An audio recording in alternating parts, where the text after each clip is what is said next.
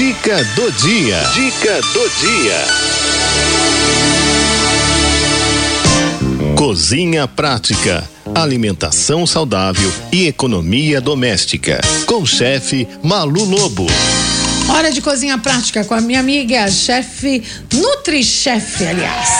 Nutri-Chef Malu Lobo, queridíssima. Boa tarde, bem-vinda. Olá, queridos amigos da Rádio 9 de Julho. Aqui quem fala é a chefe Malu Lobo. E eu tô aqui hoje para passar uma receita que é muito utilizada, que a gente gosta muito no café da manhã ou para usar substituindo aí numa receita um creme de leite, que é o creme de ricota caseiro, né? Cada dia mais hoje, né, se faz necessário a gente fazer, preparar o nosso próprio alimento. E fazer o creme de ricota vai sair muito mais barato, né?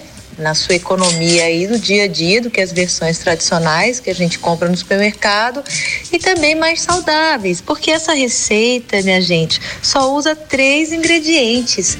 Para você fazer a ricota caseira, a gente começa no processo do aquecimento do leite. A gente ferve o leite, né? Quando ele começa a ferver, a gente desliga e para cada um litro de leite, a gente utiliza 5 colheres de sopa de vinagre.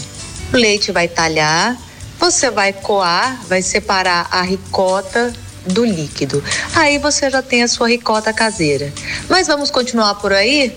Não. Vamos fazer o nosso creme de ricota, que é esse que está na foto, que quem está vendo aí pelo Facebook está enxergando essa foto desse creme delicioso. Para a gente preparar o creme de ricota caseiro, nós vamos precisar de 250 gramas de ricota, 100 ml de leite semidesnatado, morno, e nós vamos usar também uma colher de sopa de manteiga.